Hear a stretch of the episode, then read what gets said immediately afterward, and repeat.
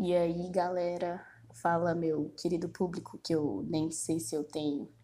Hoje estamos aqui gravando esse primeiro episódio do Charlando. Peraí que eu preparei um negocinho. Charlando, um podcast de Mila Pamplona. Ai, ai. Enfim, legal, né? Aí vocês me perguntam, porra, Mila, por que, que você inventou esse negócio agora, bicho? Honestamente, eu não sei. E eu não sei também nem se eu vou conseguir manter esse negócio de podcast, mas sabe a, a coisa da meta, né, do ano novo? Que todo ano a gente inventa alguma coisa legal pra fazer, e é, e é sempre ótimo, e a gente precisa daquilo, mas normalmente quando chega em fevereiro a gente já desistiu. Esse podcast é a minha meta desse dois mil e vinte e um, vamos ver se ela fica, né? Mas enfim, né, por que que o podcast? É, eu quis fazer o primeiro episódio falando um pouco sobre isso para as pessoas entenderem de onde que veio essa ideia meio doida. E porque também não sabia como começar por outro tema, senão pelo começo. É, acho que tudo isso começou mesmo, foi no meu laboratório. Para quem não sabe, né? Eu imagino que todos saibam, porque acho que se a pessoa ouvir o episódio um, provavelmente ela é minha amiga, né? É, tudo começou no... no meu laboratório. Para quem não sabe, eu sou cientista e eu atualmente faço mestrado no Laboratório de Ciências da Cognição lá no Instituto de Biociências da U S P. Inclusive, saudades. É, e como um membro ativo, né, e bem presente nas atividades do meu laboratório, eu tenho uma habilidade muito essencial. E assim, é uma habilidade única e muito valorizada por todos os meus colegas de laboratório, que é a habilidade de falar merda. Eis que, diante dessa habilidade de transformar a rotina de laboratório, especialmente a rotina da pós-graduação, que é um negócio punk, e a gente pode falar mais sobre isso mais pra frente, é, a, principalmente a Patrícia e a Carla começaram a me estimular muito a produzir conteúdo. Inclusive, obrigada, amigas, esse primeiro episódio é dedicado a vocês. É, isso já tem mais de um ano.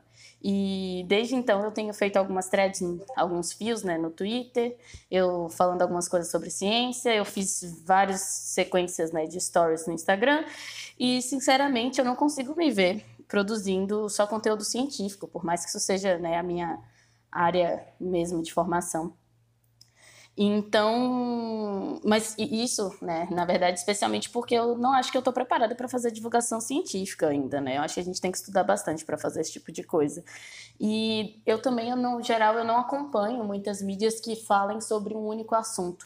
No geral, eu gosto de mídias que são meio aleatórias e que falam um pouquinho de tudo. É, todos os canais, youtubers que eu sigo com mais afinco e acho que eu tenho mais carinho, eles têm um conteúdo desse tipo, assim, que é mais plural. Até porque nós somos pessoas plurais, né? Eu, por exemplo, eu sou cientista, mas não sou só isso. É, na minha vida eu falo de esporte, eu falo de crush, eu falo de política, eu falo de tanta coisa. Então, para mim, não fazia sentido nenhum produzir um negócio que tivesse um único objetivo. Ainda mais que eu sou o tipo de gente, né, que enche o saco das coisas. Eu sou muito dinâmica, eu não consigo ficar fazendo a mesma coisa do mesmo jeito. Então, não que as pessoas que fazem, façam, né, é, conteúdo... um conteúdo único, com uma meta bem específica, elas estejam erradas. Na verdade, eu acho massa que elas fazem isso. Eu não tenho esse foco, queria muito.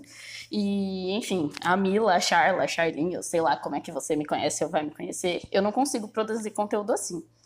Então, mas por que o podcast, então, né? Eu já produzi coisas pro YouTube algumas vezes e, cara, dá muito trabalho esse negócio. Muito, muito, eu não fazia ideia. É, produção e edição de vídeo demoram muito, assim. Você precisa pensar na luz, no áudio, no roteiro, no cenário. E, às vezes, muita coisa acontece, é muito difícil.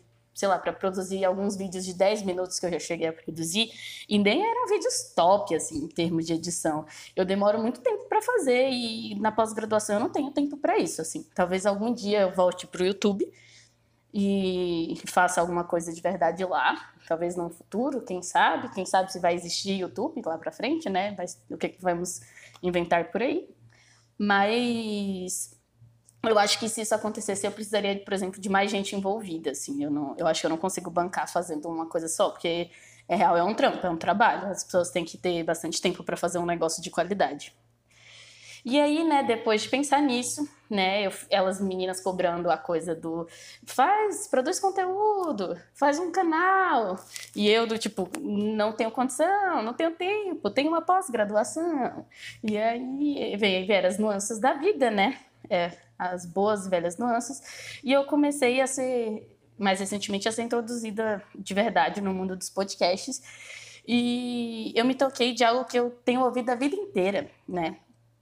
É, se é na minha família, que é uma família baiana, assim como eu, sempre uso uma expressão, né? Se preparem, pois é uma expressão muito acurada, que é, véi, Mila conversa mais que a nega do leite. E se é entre os meus amigos, né? Geralmente rola um, porra, Mila, você fala pra caralho. Bicho, viado, insira aqui a respectiva gíria do núcleo de amizade, que, né? E, em resumo, né? Eu falo pra porra, eu te...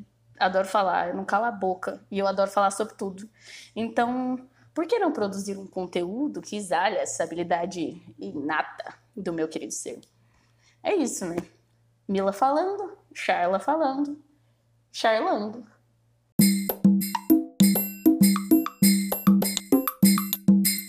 Charlando, um podcast de Mila Pamplona.